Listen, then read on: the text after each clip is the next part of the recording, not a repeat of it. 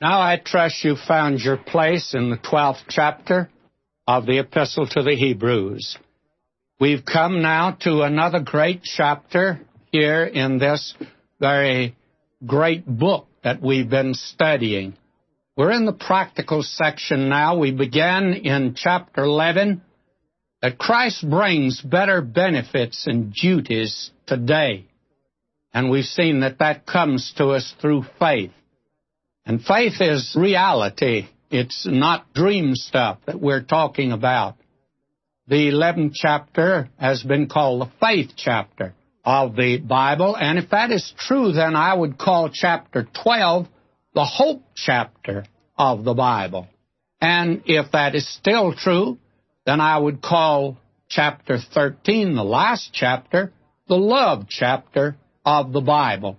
So that, friends, we have now come to the 12th chapter, and it's the hope chapter, and it's divided like this. I'll get rid of the mechanics right here at the beginning, but these help us to understand, and if you have our notes and outlines, you'll be able to follow along. We have first the Christian race.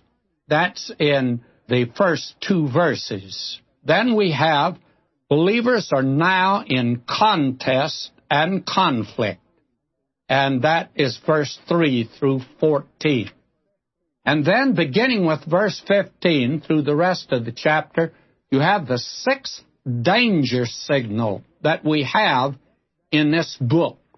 And this danger signal is the peril of denying. Actually, when we come here to chapter 12, we want to read verse 1 and get into this. This is a very wonderful statement made in the first two verses.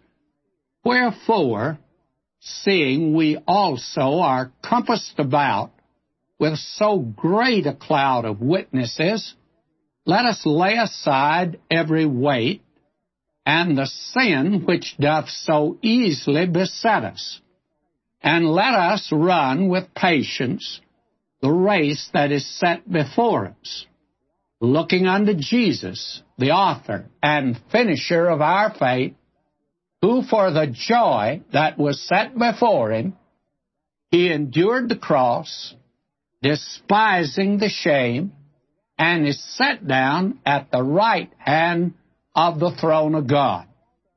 Now, I want us to take a look at these two verses. They're quite wonderful and they need to be understood. We have in the first part of the epistle the peril of drifting, hearers just being hearers and just drifting along, doing nothing about God's salvation at all. Now, here in the last part, he's speaking to believers and the peril of remaining stationary. Let's get in the race. Let's start moving. Let's get going, but not drifting, you see. We're racing. And I would say that the greatest danger in the Christian life is at this particular point the peril of just remaining stationary, doing nothing. There is a grave danger, they tell me, in the far north when you're out in the cold and can't find a place, get lost, that there's a danger of freezing to death. And the First step of it is you go to sleep. You just have to fight it. You can't keep from going to sleep. You have to keep moving. If you don't keep moving, you'll freeze to death. Well, I would say that that's the grave danger of believers today. The danger of just doing nothing, going to sleep. I would say that's far more dangerous than the peril of drifting today of really being just hearers. That's bad enough. But this is something that is tragic indeed. Just staying right where you are. I've told the story before. The old cowboy back in the great meetings they used to have in West Texas years ago, a little lady with a sunbonnet got up to give her testimony. She said, The Lord filled up my cup 20 years ago. And she said that Nothing is run in and nothing's run out. This old cowboy in the back, he spoke out. He said, I bet it's filled with wiggle tails now. And I think that's the condition of a lot of the saints today. They say that the Lord's filled my cup, but there's been no running over. They've just remained that way. And I agree with the cowboy. There's a whole lot of wiggle tails in a lot of these cups that people are boasting of. Therefore, we are told here we're to move out. We're to live by faith. Why? Wherefore? And wherefore is another one of these little words that is cement that holds the chapter that goes before with the chapter that's coming up. And that's what it does here. Wherefore, seeing we also are compassed about with so great a cloud of witnesses. Now, for many years, I took the position that the witnesses were these saints that are mentioned in the Old Testament, and many of them listed in the 11th chapter, and they're sitting in the grandstand watching us run the race of life today. Well, I personally couldn't think of anything that would be more boring to them than to watch us run the Christian race down here. That is the way some of us are running it. But it doesn't really mean that. Although it caused me to lose a marvelous story that I'd heard, and I'd like to pass it on to you because it is a very sentimental story and it does make a point. There was a famous football coach in the East. And I heard this at the kickoff luncheon in Pasadena years ago that is given before the Rose Bowl game. A friend invited me to go with him. And one of the newscasters told about this famous coach in the East that he had a football player that was famous for two things. The first thing was he was noted for his faithfulness at football practice. He was the first one out and the first one to leave the field. But he never could make the team. He just wasn't quite good enough. The second thing, though, he was famous for is that he had a father that visited him on the campus. And he and his father would be seen arm in arm walking across the campus very much engrossed in conversation. And everyone, of course, noted that. They thought how wonderful it was. Well, one day the coach got a telegram saying that the boy's father had died, and they felt he was the proper one to transmit the sad news to the boy. He called him in and told him. The boy was greatly shaken, of course, and had to go home for the funeral, but he was present at the next game the next Saturday, and he was sitting there on the bench, and he came to the coach and he said, Coach, this is my fourth year and my last year, and I've never played in a game. And I'm wondering if today you just put me in for a few minutes and let me play. And so the coach put him in because the boy's father just died. And he put this boy in, and he turned out to be a star. He never saw anyone play a more brilliant, better game than this boy played. And he never took him out of the game. When it was over, he called a boy off to the side, called him by his name, and he said to him, Listen, I've never seen anyone play like you played today, but up to today, you were the loudest football player I've ever seen. I want an explanation. He says, Well, coach, you see, my dad was blind. And this is the first day that he ever saw me play football. Well, may I say to you, if this verse of Scripture means that those that have gone before are sitting in the grandstand watching us, then that would be true. But unfortunately, that interpretation just won't stand up at all. The witnesses here are not actually sitting in the grandstand. They're the ones that have run the race down here. They're the ones that were down on the racetrack, and you and I are the ones sitting in the grandstand as we did through chapter 11, and we watched them run the race of life, and they ran it by faith. Those that would be called a howling success for the world they did it by faith. And then those that suffered what the world would call miserable defeat. Those that suffered and were slain with the sword, and those that suffered and endured, they went by faith also, and they're just as great heroes, and they witness to us. We're watching them or have watched them as we went through the 11th chapter. And you could go through the Old Testament, and I'm sure pick out many more because the writer said the time would fail him to tell of all of them. There were many there. And they witness to us and encourage us to run by faith, to live by faith. The Christian life here is likened to a Greek race. Christ is the way to God, and along the way, the Christian is a soldier. He's to stand. And as a believer, he is to walk. But as an athlete, he is to run the race. And one day, we're going to fly, friends. That'll be at the rapture. We're going to do a little space travel to the New Jerusalem. Now, we're told here that we're compassed about with so great a cloud of witnesses, and we're told, let us, let us.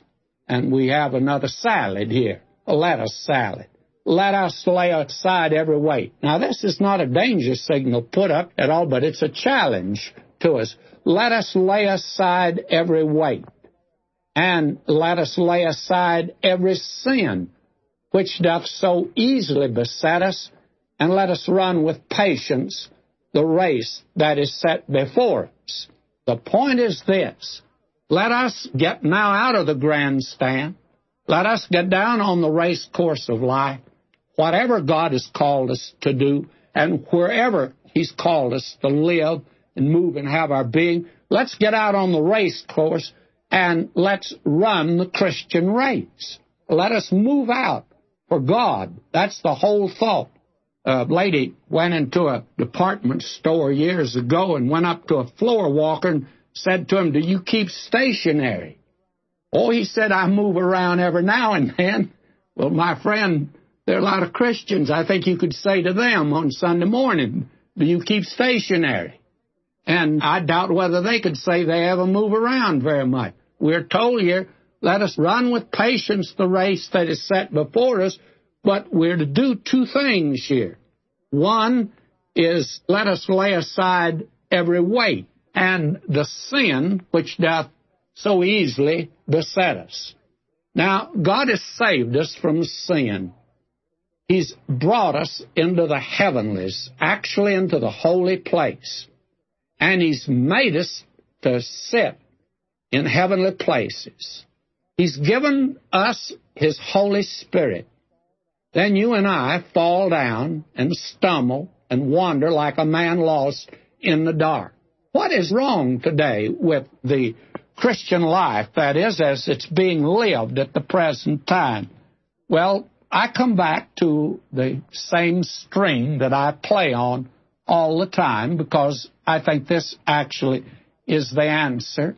The problem is that Christians do not go on with God. Many times they get saved and then they start giving a testimony, and that's all they ever have. They never start studying the Word of God. That's the important thing. It's like the little girl that one night she fell out of bed, and her mother rushed in to her because the little girl began to cry, and she said to her, Honey, says, How come you to fall out of bed? And she says, I think I stayed too close to the place where I got in. Well, that's the problem of the Christian today. The reason we stumble and falter and fail today is because we're staying too close to the place where we got in. We need to go on. This is a race. We're to lay aside every weight and the sin which doth so easily beset us. The Christian life, it's a race. Win or lose. All are to win. And this is the only race in which everybody can win. Paul put it, says, Know ye not that they which run in a race all run, all run to receive a prize. Paul says, I therefore so run, not as uncertainly. And then he could rebuke some of his followers, ye were running well What did hinder you?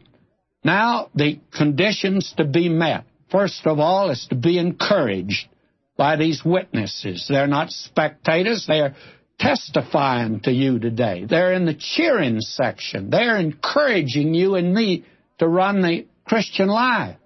Abraham is saying to you and me, move out by faith. Moses is saying to you and me, move out by faith. Daniel is saying to you and me, move out by faith. Now, the two conditions, laying aside the first, and that's the negative side, laying aside every weight and the sin. What does it mean by laying aside every weight?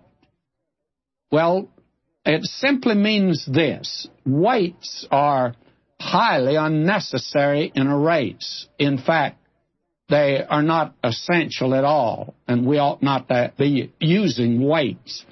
I remember years ago when Gil Dodds was one of the famous runners in this country. He was here in Southern California. He was a very fine Christian. Some of us went out to the track at USC to watch him run. And he ran around a couple times with tennis shoes on. He stopped, took them off, and put on some other little shoes. And one of the fellows there asked him, why did he change shoes? He had on tennis shoes already. He just took one of the tennis shoes, pitched it up, took one of these other shoes and pitched it up to him, told him to feel them. And believe me, there was really a lot of difference, enough difference that it caused him to lose the race. And that's what he said. Now, may I say that in the Christian life, there are a lot of things, friends, that are not wrong in and of themselves. But a Christian shouldn't be carrying those weights around because you won't win. Now, I'm going to use this illustration and don't think I'm picking on any particular thing at all because I'm not. You have to determine what you can do as a child of God. And I have to determine myself what I can do as a child of God. A young lady went to her pastor and said to him, Is it all right to dance? And he said, Sure it is if you don't want to win. The whole point is it's not a question of right and wrong for a Christian in his conduct. It's taken for granted you're going to do what's right. It's not the question of whether this thing is right or wrong, but will this hurt my testimony? Will this keep me from winning? Will this be a weight in my life? And there are many Christians today that are carrying around a weight, and they ought not to be carrying around a weight. A lot of things, friends, that are not wrong. Don't ask me to argue with you about whether dancing is wrong. I won't. I won't argue with you about any of these things that these separationists argue about today that you can't do this if you're a Christian. I don't say you can't do it. All I'm saying is, are you in the race? You want to win? Are you looking unto Jesus? And that becomes the important thing, you see. Now, what is the sin? And I emphasize that. It says laying aside every weight and the sin. This is not just sin we're talking about. It's the sin.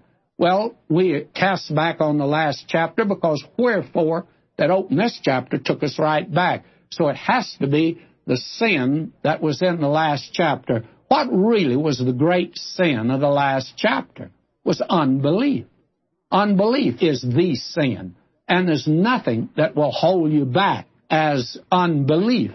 It's just like trying to run a race with a sack of wheat on your shoulders, that's a weight, and sticking your feet down in a sack, an empty sack, and trying to run a race. You'd never be able to do it, friends. And you can't do it in the Christian life. Unbelief is what holds many of us back. And if I may make a personal confession, I'm confident that has helped me back more than anything else in my Christian life.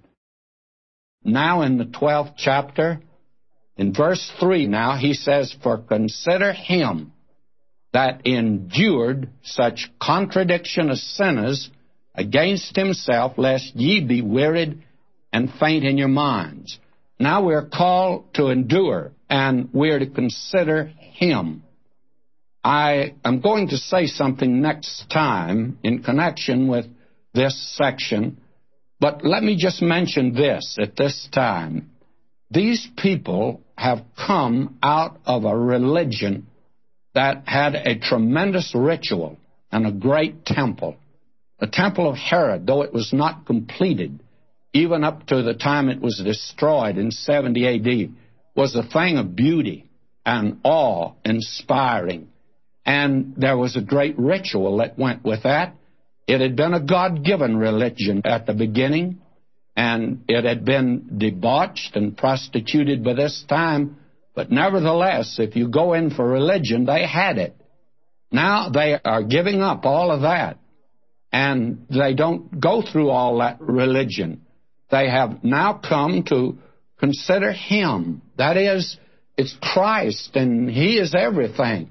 He's the temple, He's the ritual, He's Christianity, friends. He's it all. And there was a simplicity about this, and next time I want to talk a little about the simplicity that we hear today in Christ and all this believingism that's going around. But the important thing is there was this simplicity in Christ. And they now are to consider him. First of all, they're to know he endured when he was down here, and he learned patience. And we were told at the beginning of this epistle, in that section that presented his humanity, that he learned a great many things down here, though he's God.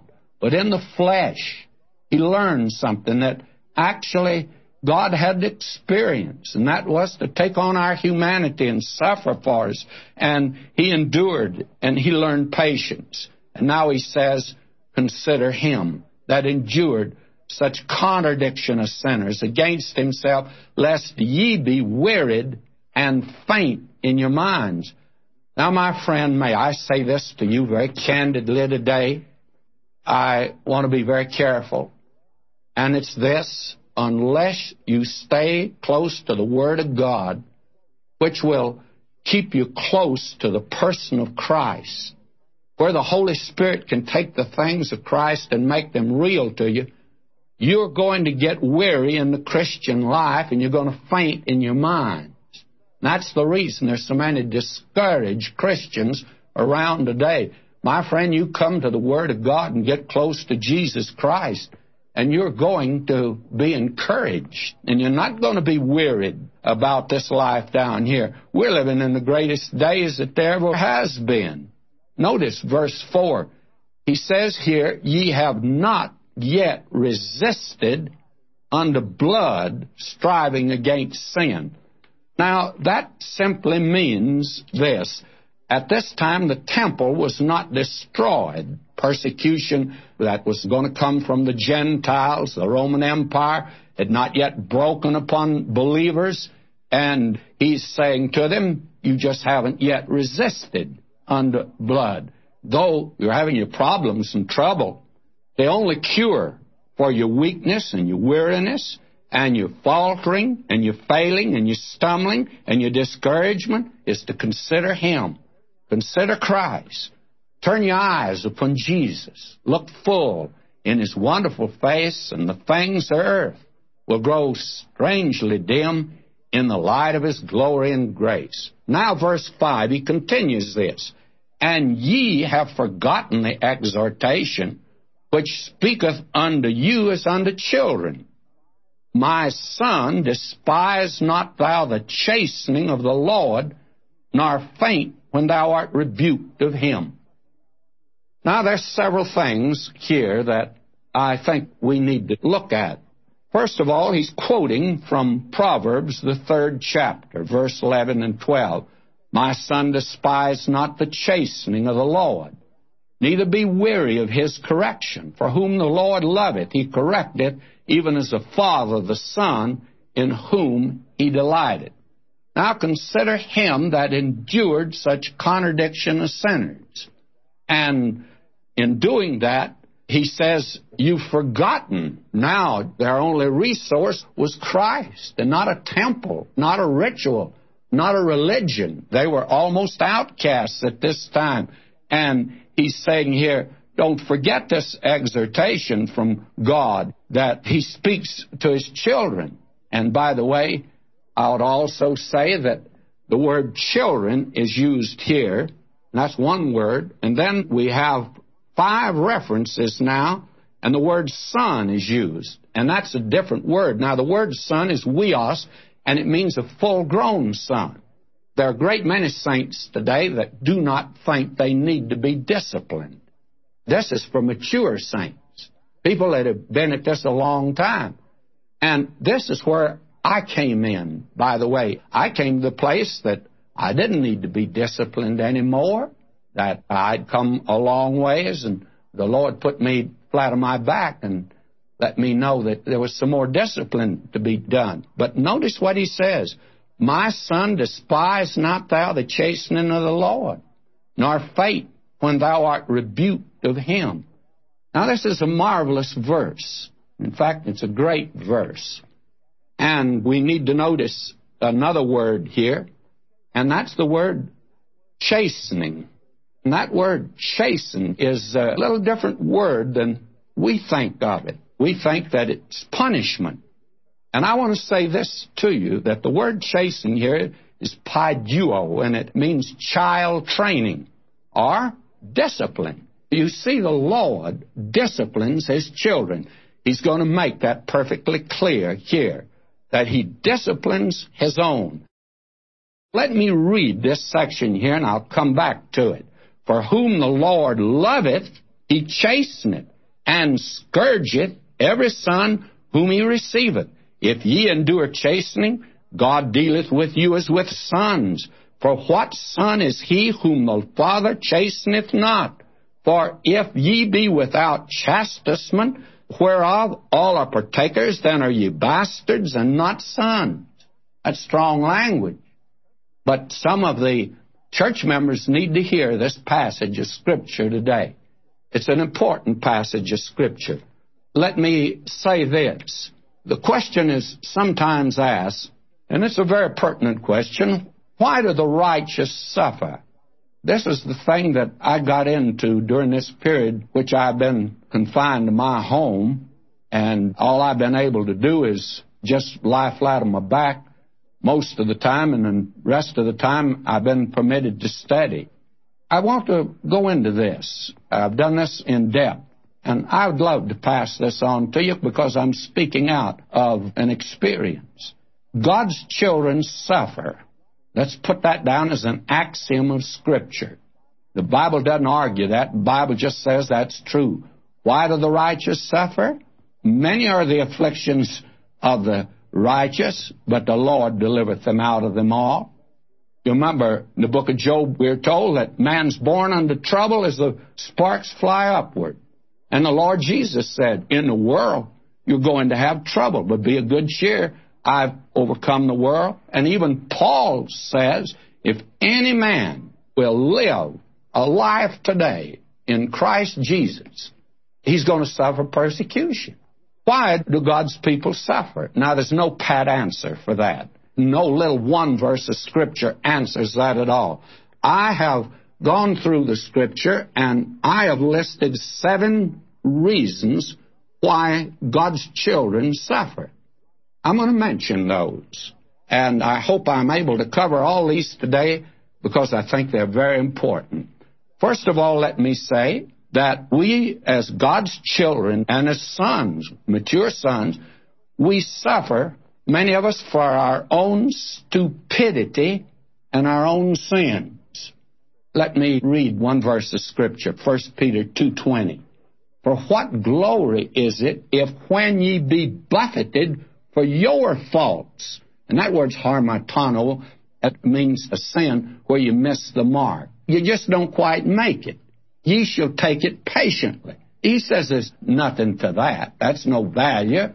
Because a lot of times you and I suffer because we played the fool. How many of you listening to me today that years ago you invested some of your savings in a wildcat oil well down in Texas? I was pastor down there for many years.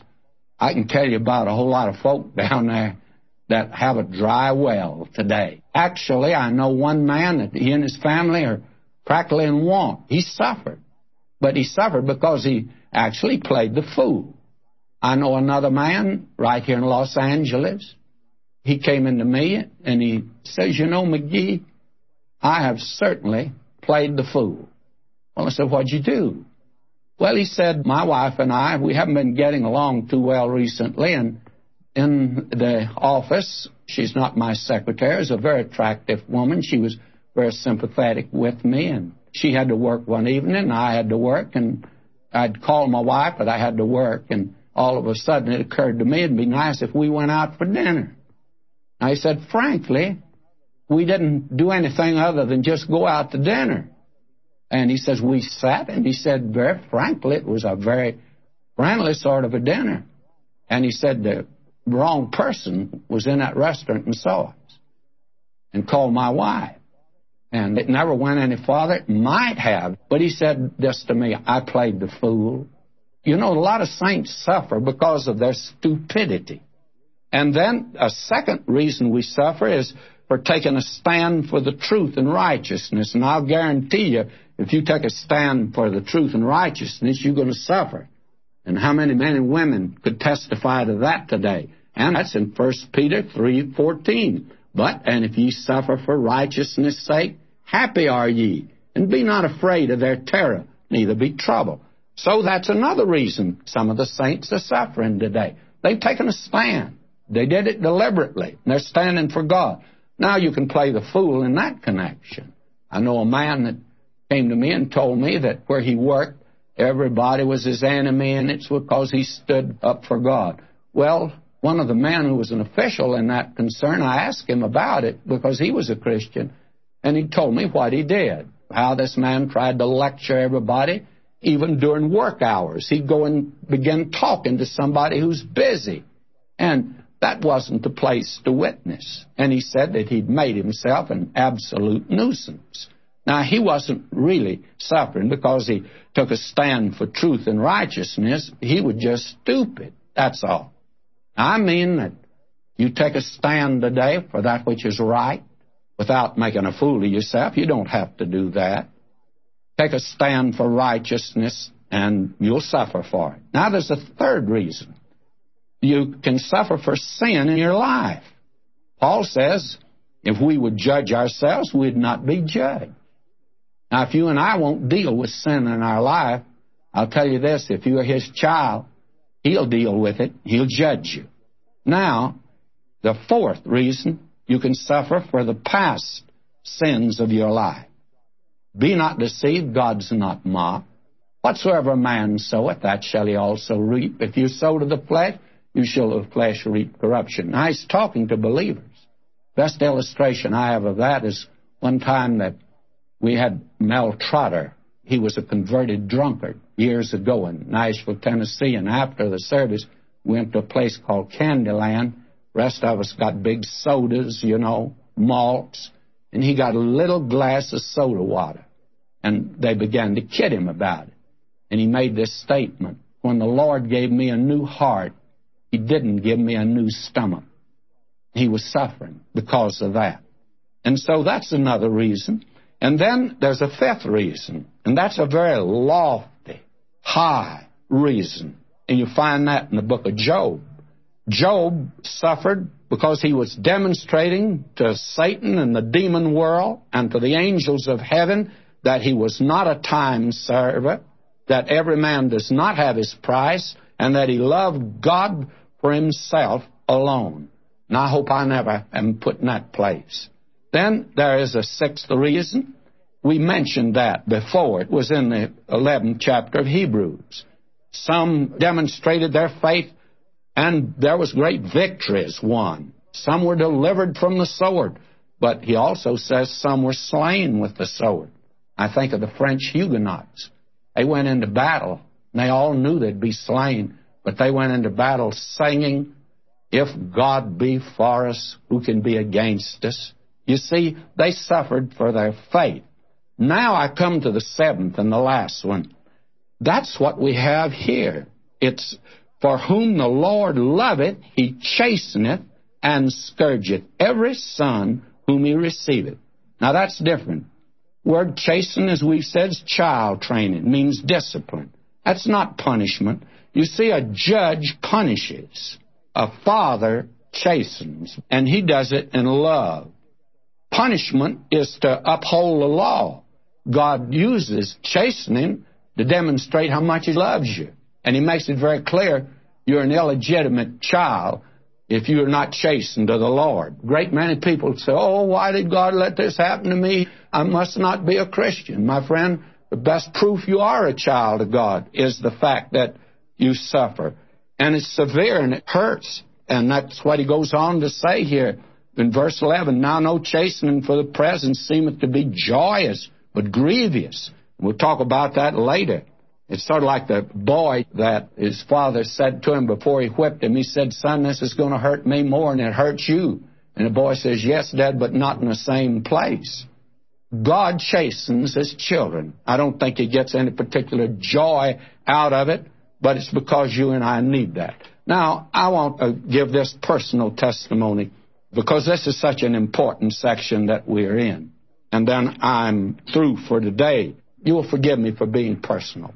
When I had cancer several years ago, my first question to the Lord was why. It didn't take me long to discover why. It was my Heavenly Father punishing me. That was punishment. I know that now. And I got things squared away with the Lord. I was a hard headed child of God, you know. And so when I began this radio ministry and everything has gone so wonderful, and I came back off this trip feeling so good, and then I'm knocked down with not only the diverticulosis but hepatitis, and the doctor says you stay there on your back, don't you leave the place. And I stayed there for three weeks. I want to say to you, learn something. I'd like to pass this on to you. He wasn't judging me this time because I keep my account short with God. I get them straightened out about every day. I fail him and I'm still as hard headed, I guess I ever was, but I go to him and I confess it. I believe I'm in the will of God. I went to him and cried this time, and I said, Lord, why in the world do you let this happen to me? I want to go on with my program. And he put me flat on my back. He says, You're my son. I'm your father. And there's a lot of things you don't know, a lot of lessons you haven't learned. You may have the notion that your ministry today is essential and that I can't get along without you. After all, how did I get along without you before you got here? And you think that these conferences that you had to cancel and I had to cancel, friends, over a dozen conferences. Oh, I cried out to God because I wanted to make them all. Some of them up in the Northwest, and I love those people up there, and I wanted to go up there. And the Lord said, No, you're not going. You're going to lie here. You're going to learn something. You're going to find out something. That I'm your father. And that you've got to learn to endure for me. You do not know how to rest. You do not know how to wait on me. And you know, I've been lying flat on my back most of the time looking up. And it took me a long time. I crawled up in bed and I said, All right, Father, you want me to lie here? I'll lie here. And I want to learn the lesson that you have for me. Now, when I was a boy, I got in trouble, and several other boys, and I saw one morning my dad coming across the schoolyard, and when he got to the school, you know that there were several hundred children there. You know who he was after? He was after his son.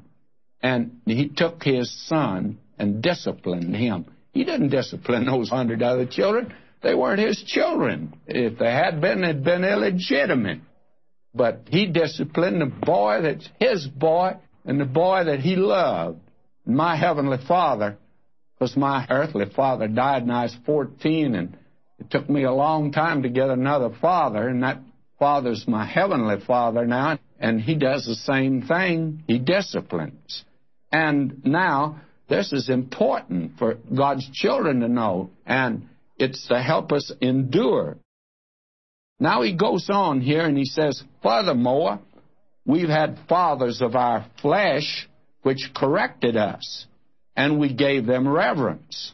Believe me, I listened to my dad. I hadn't heard about the new psychology that you don't pay any attention to your parents or that they don't discipline you. My dad disciplined, and I listened to him. Now he says, if we listen to our earthly parents, shall we not much rather be in subjection under the Father of spirits and live? Now, I want to tell you, if you listen to your earthly father when he disciplines you, you better listen to your heavenly father.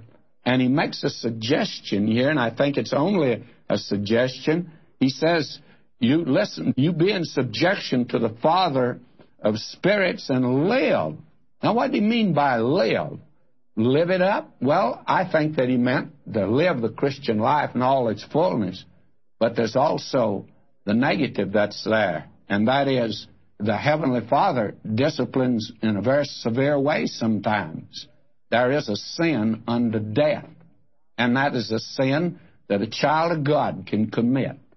And sometimes the Heavenly Father calls his child home. We're going to see that later on when we get to the epistle of First John, that the Heavenly Father sometimes takes a disobedient child home out of this world because he's disgracing him. Now he says, you better listen to your heavenly Father. He's doing it in love. But if you possess him going on, he may take you home.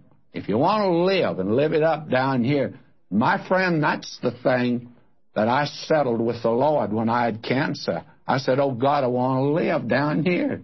And he was good to me and he's let me live. And then when I had this last trouble, I went to him again, and I knew that nothing is. Now, oh, there's a lot of things wrong in my life. I'm sure not perfect. If you think I'm perfect, ask my wife. She can tell you differently. But I want to say to you that I want to live. And my Heavenly Father, I found out He was just disciplining me.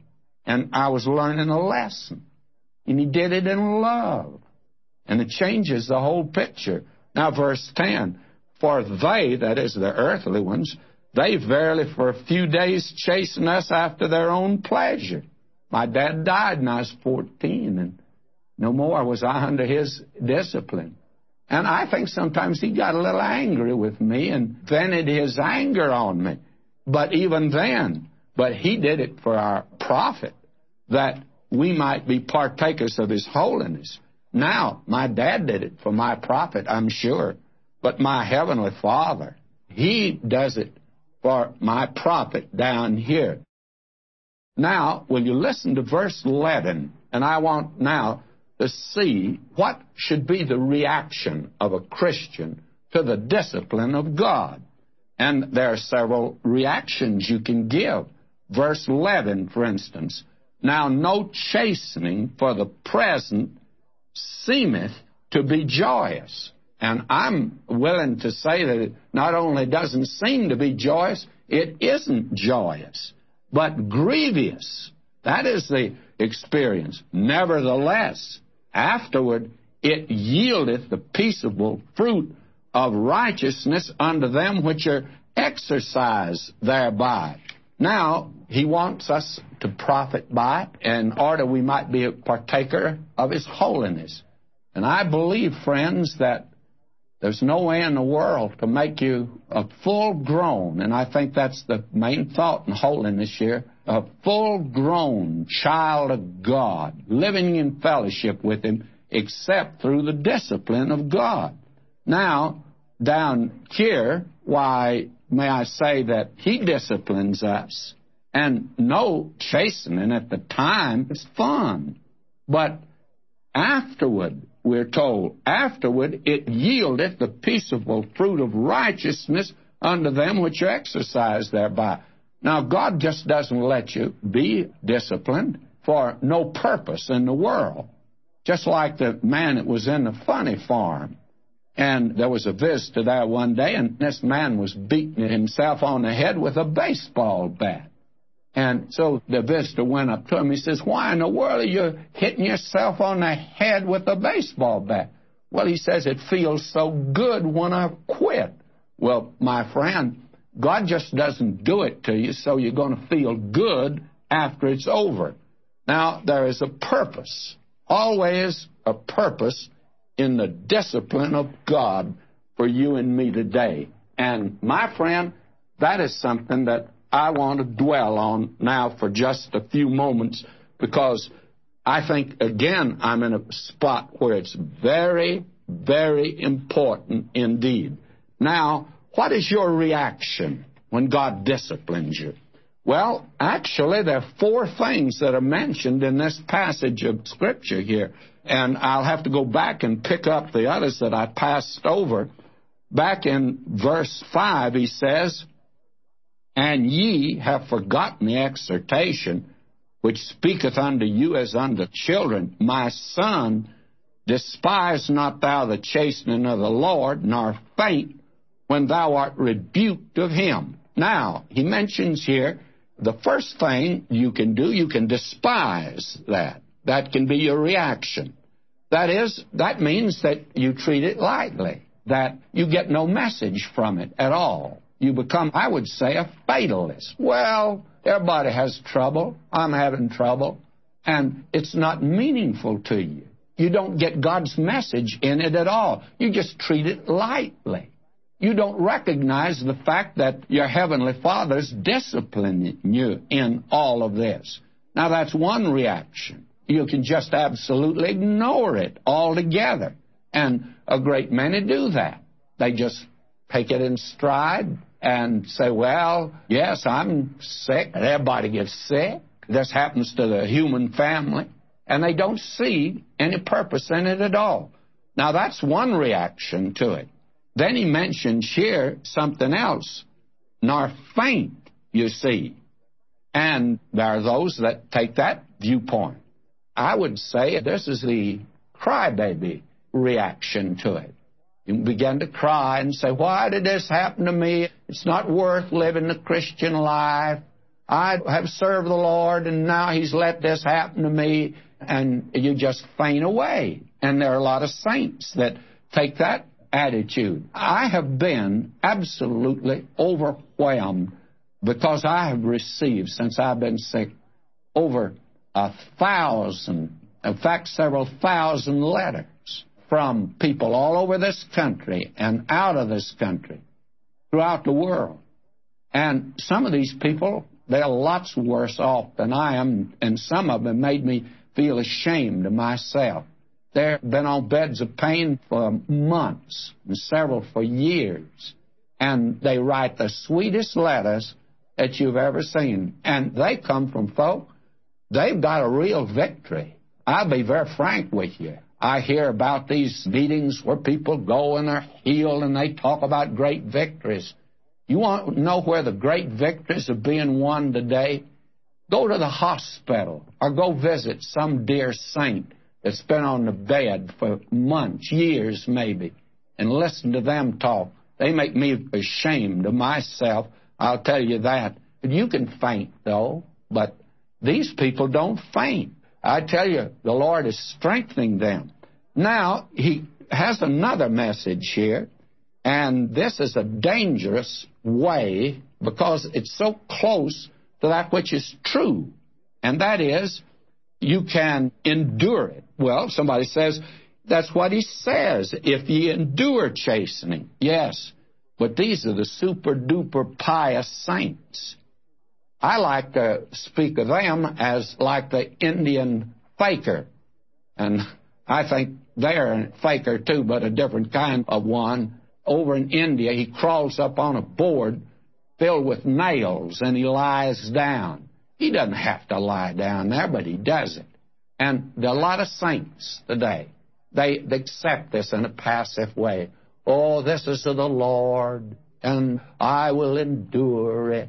You know, he never asked you to take that pessimistic, that super pious attitude toward your trouble. Why don't you go to him and ask him, Lord, why did you send this to me?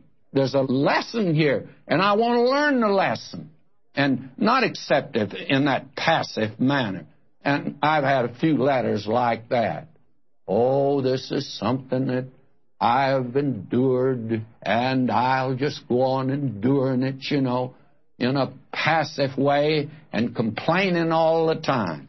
Now, Here is the fourth one, and he mentions that here in verse 11. He says, Nevertheless, afterward it yieldeth the peaceable fruit of righteousness unto them which are exercised thereby. Now, you can be exercised by. Did you ever take setting up exercises? I played golf on a golf course where there's a man I've got more or less acquainted with him. He jogs around the course while I play golf, and he does that to lose weight. He is inclined to be a little chubby, and so he's doing that to lose weight. He exercises, you see. Now, I've thought of that in recent days. Are you exercise when you get in trouble? When you have to suffer? When your problem comes to you? Even when an enemy comes across your pathway. Have you ever stopped to ask God, why in the world did you let that fellow come across my pathway? And you know God does it for a purpose. God does all these things for a purpose. And the thing to do is to be exercised by. Paul said that he wanted to keep under his body. He wanted to exercise because he didn't want to come before God's presence someday and be disapproved. My friend, I don't care where you are, who you are, it's time you're taking your setting up exercises. And I mean by that the kind of exercises that are going to put you in a position where you don't go like verse 12. Wherefore lift up the hands which hang down and the feeble knees. Don't walk around through life as a Christian complaining all the time. I used to have a friend that I learned to quit asking him how he felt because he always told me how he felt and it took him 15 minutes to tell you how he felt. And I've never met him when he ever felt good, you see. Going around all the time with his hands which hang down and his feeble knees. May I say to you, my friend, somebody's watching you. How do you endure the trouble that comes to you? Do you endure it by being exercised by. That's the important way, and that's the way we are to endure it. We say, My Heavenly Father, He's chastening me, and there's a purpose in it. I want to learn the lesson. We start, you're setting up exercises. One, two, three. One, two, three. Lord, I'd like to know why I'm suffering this way. Now, notice, he says, make straight paths for your feet, lest that which is lame be turned out of the way, but let it rather be healed. And I'll be very frank with you, I've never been quite clear just what he meant by this. Make straight paths for your feet. Are you to walk the straight path that the weak saint might follow in your footsteps? Or are you to walk the straight path so that you don't get in the habit of limping through life? And there are a lot of lame brain Christians today they complain, they criticize, and they're no witness for God at all, and yet they appear very super pious. Now, he continues on here follow peace with all men. Be encouraged and be at peace with all men. That is, with all that you can be at peace, because some people just won't be at peace. And holiness. Follow peace with all men. That is, with all Christian men. Make this a big cross country race that we're in today, where a lot of us are running the Christian life today. And holiness, without which no man shall see the Lord. Now, if that means that I've got to produce holiness, then I'm going to give up because I don't have any. But the peace that I've got came through the blood of Christ. Being justified by faith, I have peace with God. And if I got any holiness, He's been made unto me righteousness, and He is my righteousness. And that's what I'm expecting to see God. If I get in His presence, it'll be just because Christ died for me. And that's encouraging, friends. That makes me want to get out and run the Christian race. Now we're coming to verse 15. We begin now with the sixth danger signal that we've had in this epistle. As I've called your attention to it all the way through the epistle, the red light is turned on, a warning sign is given, and certain perils are mentioned. Here it's the peril of denying And notice what he says in verse 15 looking diligently. And looking diligently has in it the thought of direction. And what is that direction? Looking unto Jesus, the author and finisher of our faith. And we are looking diligently lest any man fail of the grace of God. Now, the word here for fail is not the word for apostasy. It doesn't mean that they were in danger of apostatizing. It really means just to fall back.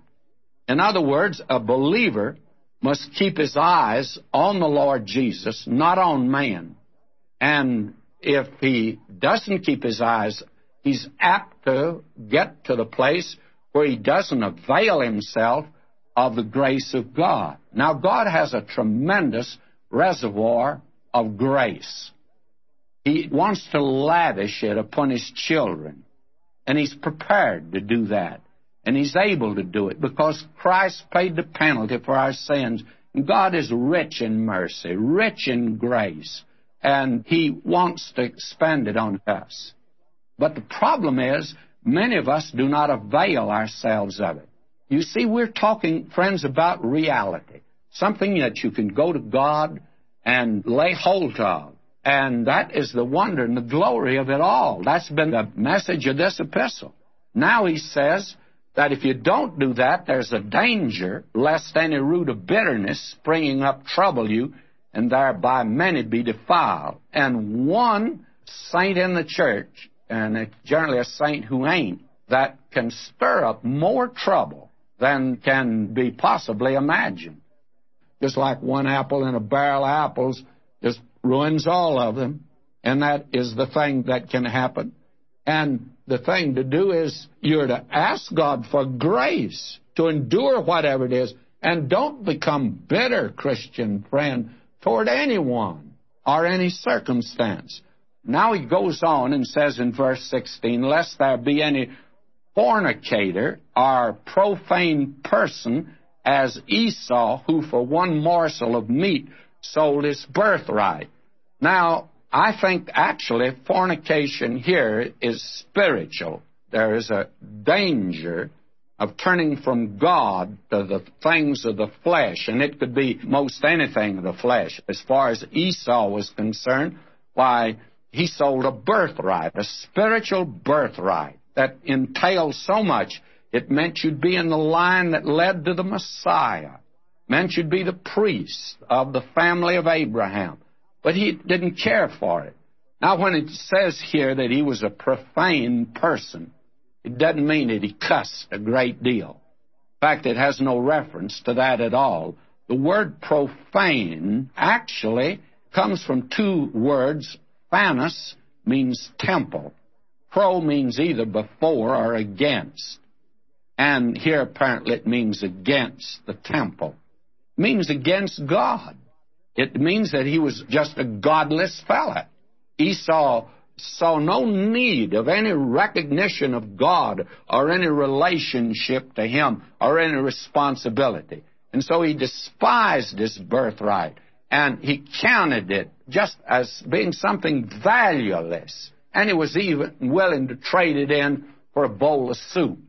And there's many a man that has sold his soul. Well, some have sold it for a bottle of liquor. And I think that is worst of all. Some are selling it today for drugs. Some today sell their soul for sex. Some dishonesty. And that's what he's talking about here. There's a danger because as a child of God, you're either going to go forward or you're going to fall back, as he says. You won't stay in the same place. And now, verse 17. For ye know how that afterward, when he would have inherited the blessing, he was rejected, for he found no place of repentance, though he sought it carefully with tears. And I do not know of a passage that's been so misunderstood as this passage of Scripture right here because it gives the impression that poor Esau, he wanted to repent and God wouldn't accept his repentance. And we need to recognize that he's saying something here that's altogether different than that. Esau despised this birthright. And then he found out later that there was also an inheritance attached to it, that he would inherit twice as much as any other son of Abraham would inherit. And that's the thing that he was interested in, that which was physical. Now, his repentance is one of shedding of tears. And when it says he sought it carefully with tears, it means that he did a great deal of boo-hooing about it. And I think I can illustrate this like this. The thief was caught, and the thief began to weep and say he was sorry. Now, he wasn't sorry that he was a thief. He was sorry he'd been caught. Esau was not repenting because of the fact that he wanted to turn to God, wanted something spiritual. He repented because he had missed something. And he cried because of that. And that is the thought that you have here. He's actually against God, as you can see. Now, verse 18 For ye are not come unto the mount that might be touched and that burned with fire, nor unto blackness and darkness and tempest, and the sound of a trumpet, and the voice of words, which voice they had heard entreated that the words should not be spoken to them any more, for they could not endure that which was commanded. And if so much as a beast touch the mountain, it shall be stoned or thrust through with a dart. And so terrible was the sight that Moses said, I exceedingly fear and quake. Now, I have read to you the passage beginning with verse 18 down through verse 21, and I read all of that because it's quite obvious that what he's talking about here is Mount Sinai. He's speaking of the giving of the law to Moses on top of Mount Sinai. He's speaking of the old covenant. Now, the thing that he's saying here, and again, I think it's quite obvious that what he's saying is just simply this. These people that he's writing to, and we need to keep that before us all the time, they were Hebrews.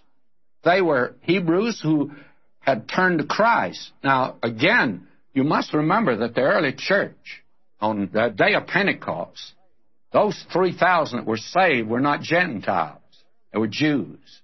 And the early church, for all of those first few years, until Paul and Barnabas and others of the missionaries began to move out, it was 100% Jewish. And then the Gentiles were saved. Now he's writing to these Jews. Now, many of the Jews in Jerusalem that had turned to Christ, they found themselves here at a great loss. They'd been accustomed to go to the temple. They had been accustomed to hear the law read. Now they're shut away from the law. They're shut out from the temple. They're no longer part of that system at all. And I want to say this they felt very much on the outside. And now they are being told, and I think Paul here is saying to them, you've come now unto the mount that's different than Mount Sinai. And you don't want to go back to that. Mount Sinai was a place where, when the law was given, 3,000 people were slain. You read that in Exodus, the 32nd chapter, that giving of the law.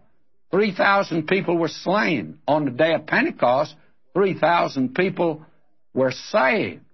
They died at the giving of the law. They lived at the day of Pentecost and the preaching of the gospel. And the giving of the law is not pretty. There was the sound of the trumpet. There was an earthquake. There was thunder and lightning. And the people they said, We're frightened. They said to Moses, You go up. And the people were told to stand back and not come near. And some of them got too close.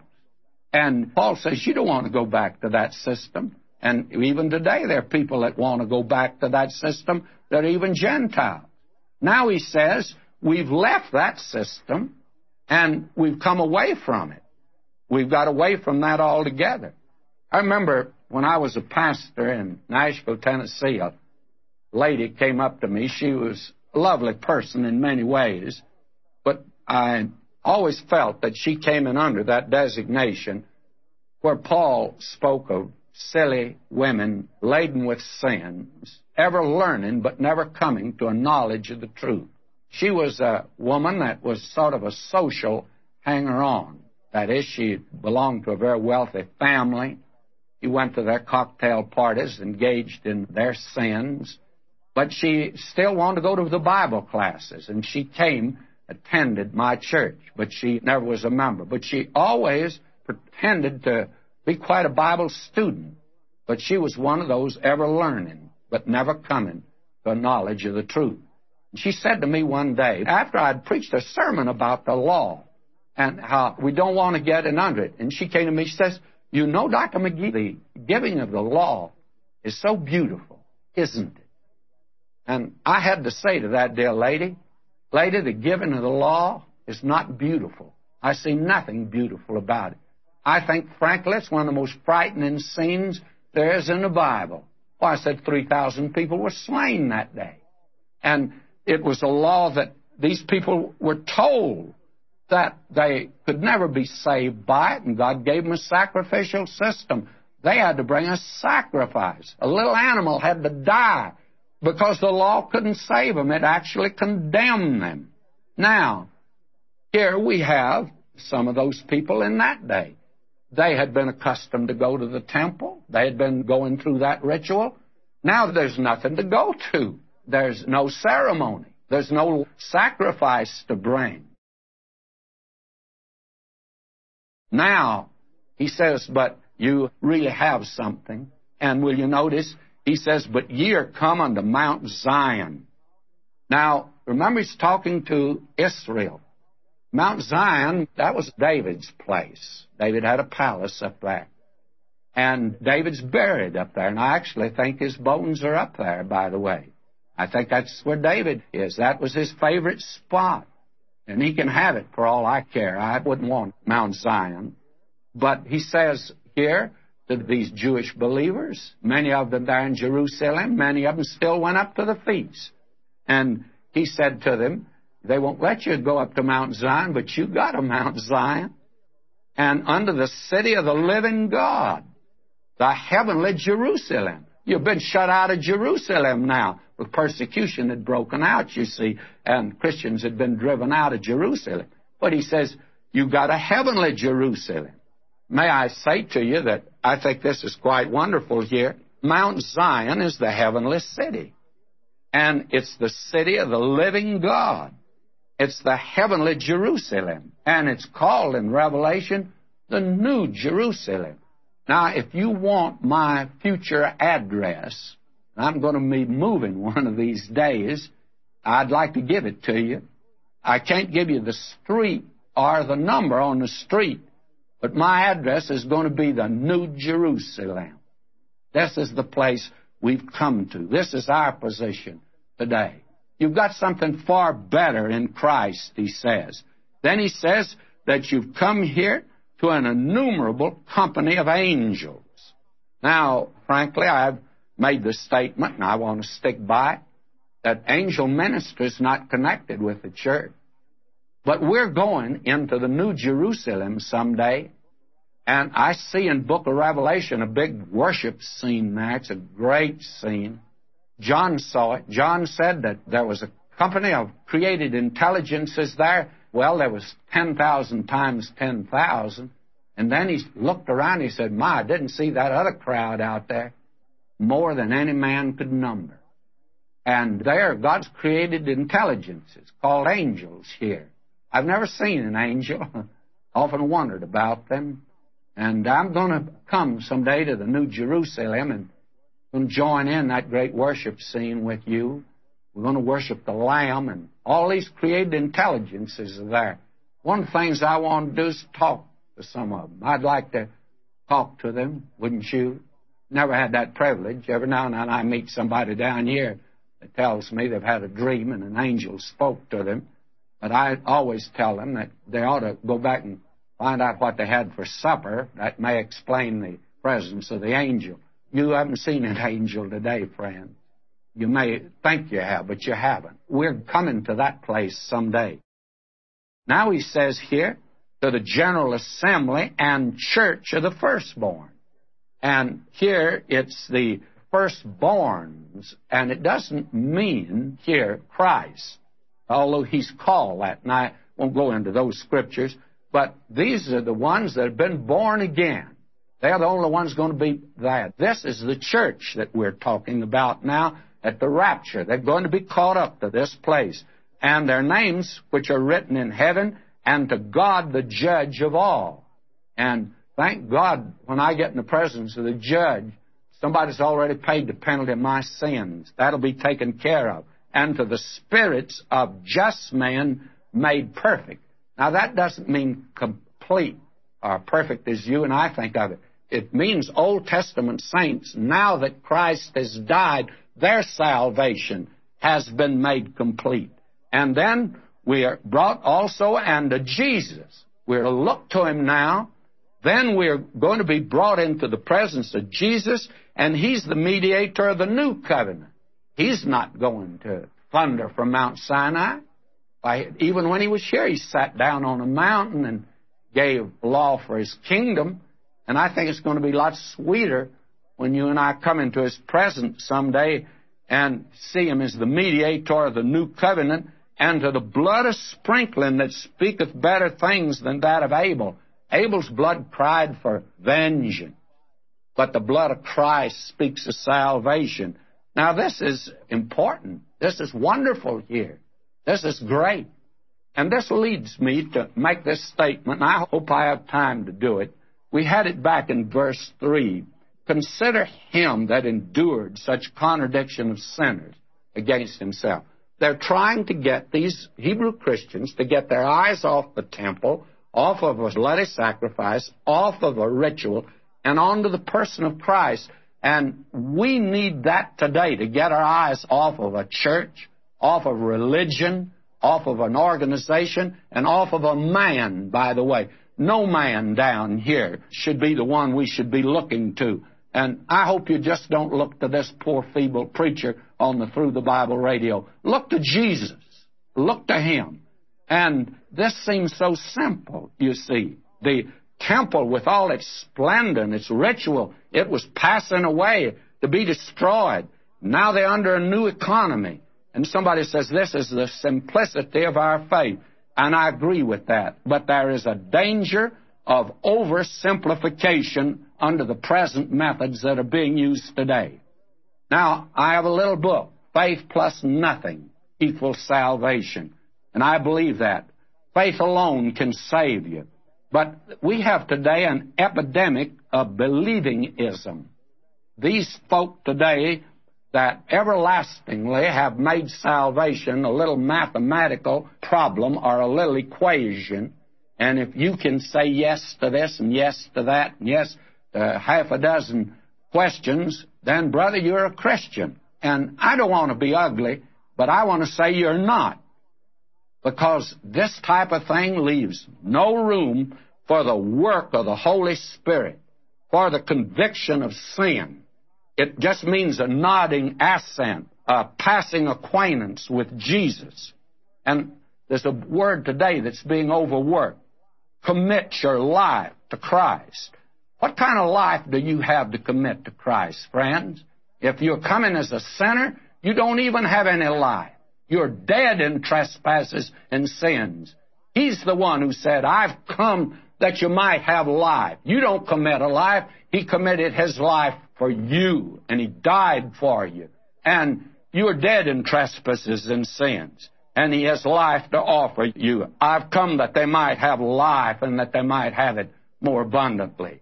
And this idea today, and I've fallen in this in the past, give your heart to Jesus.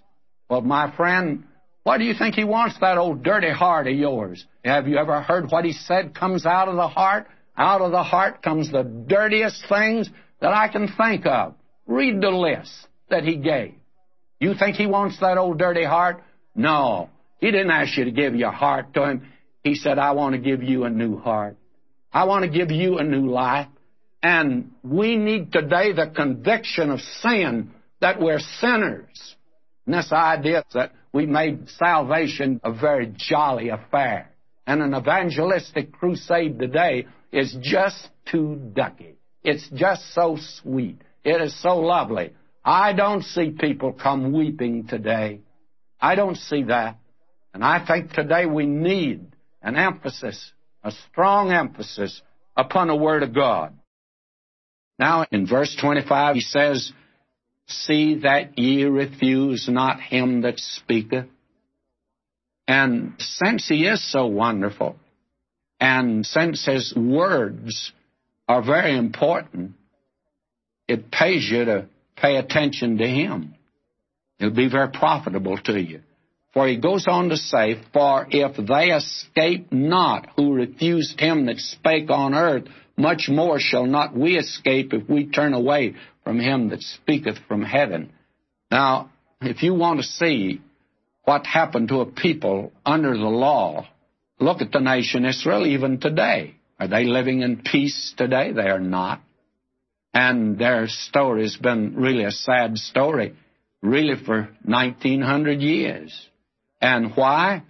Well, they refused to hear him, to hear Jesus. They also had refused to hear the law. And it was because of that that God has judged them. And therefore, it's a pretty serious business not to listen to this warning. Because you remember the Lord Jesus says, If any man willeth to do his will, he shall know. If you'll do his will, you'll find out whether it's true or not, my friend. But if you refuse, how are you going to escape, as he said before, if you neglect so great a salvation? Now, he says, verse 26, whose voice then shook the earth. But now he hath promised, saying, Yet once more I shake not the earth only, but also heaven. And you remember at the giving of the law, there was an earthquake, the mountain rent. At the crucifixion of Christ, there was an earthquake. And God says that the day's coming when He's going to shake everything.